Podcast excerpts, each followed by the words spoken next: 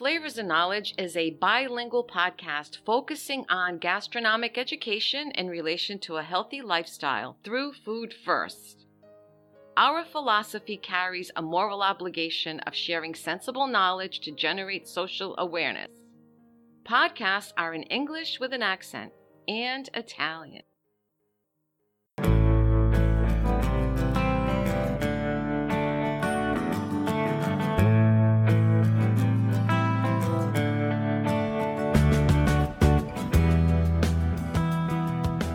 Hello, friends. Welcome back to Flavors and Knowledge, the food learning podcast, where we strive for honest food talk and few opinions. I'm Chef Walter. When we think of the Romans and their diet, we quickly imagine lavish banquets and unusual postures.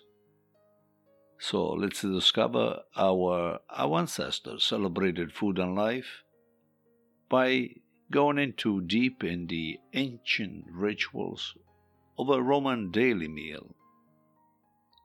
The diet of the Romans were discontinuous, capable of passing from one end to the other, from a sum of daily frugality to the excesses of wine and meat during banquets, in which excess was often the rule.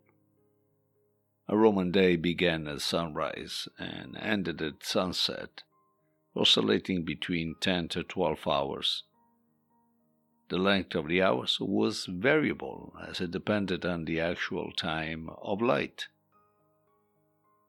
Much similar to today's diet, uh, three main meals generally marked the food intake of the ancient Romans abundant breakfast in the early morning, known also as ientaculum in Latin, light meal at noon, known as prandium, and the main meal in the late afternoon, known as today's dinner.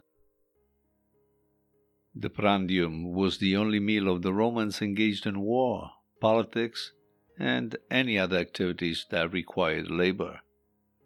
Conversely, dinner belonged to the time of uh, relaxation known as otium, essentially fun and peace. The dining structure of the individual meals varied according to historical periods, family status, and whether they lived in an urban center or the countryside.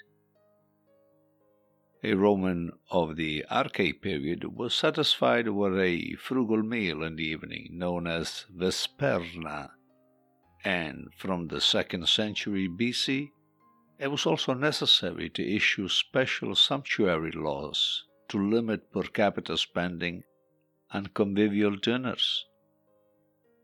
The ientaculum took place between 8 and 9 in the morning and ranged from country bread dipped in wine, a custom which was obtained by the Greek invasions, to olives, eggs, or cheese, perhaps remaining from the previous evening's dinner. Milk, specifically from sheep or goat, was reserved for children, accompanied by fresh salted or sweetened brioche made with pure honey and consumed on way to school. The pastries, such as brioche and other forms, were created by the Pistor Dulciarius, the equivalent of today's pastry chef. Around noontime, the sixth and the seventh hour of the day, the advent of prandium took place, consisting of a snack made during the break from work either brought from home or, for the lucky ones who were a few coins in their pockets, bought from street food vendors and public places.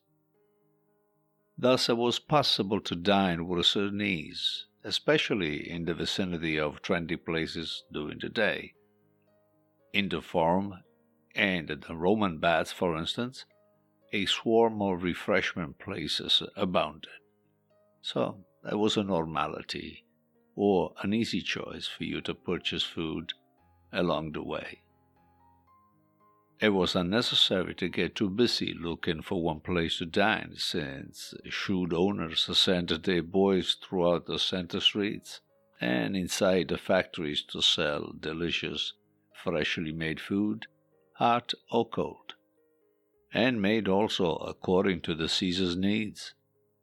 If you hated home, leftovers from the day before were popular, and often cold and quick dishes to be eaten standing up and without the luxury of sitting down at a local and expensive canteen. The cena fell around between the 10th and the 11th hour of the day. This meal could have consisted of a single dish if you ate alone, and it was also called domicenium, or transformed into an occasion for a banquet with about 50 courses is in the famous banquet of the well known Trimalcione. The men attended the convivial dinner always laying down. If the women intervened and were present, they were traditionally seated. They ate in covered places for insect protections, perhaps houses, porches, or garden, surmounted by something called velum, a transparent curtain which will protect them from the hot sun or perhaps unwanted elements in the atmosphere. Romans shared the pleasures of the table within a well defined social group, typically family, business associates, friends of the same age, professional, or priestly colleagues. The banquets were not the prerogative of the rich alone when the economic situation of the landlords required it, invited guests contributed by bringing foods to help alleviate the cost or simply offer culinary variants to the table. Pretty much what we do today, perhaps in a reduced version.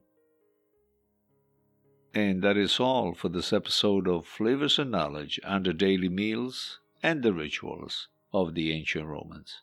Please follow this podcast on Anchor.fm or any of your preferred platforms. Follow us on YouTube under the Chef Walter's Cooking School page for brief educational videocast. In addition, our website flavorsandknowledge.com will offer all the necessary information on our services, products, and programs. Lastly, if you're in for a new vacation, you may want to consider our food and culture tours to Italy. If you are in a kitchen today or tonight, always keep your eyes on the fire and we'll reconnect on the next round with another interesting food talk and few opinions. Invest in your health through food. Stay well. Ciao, ciao.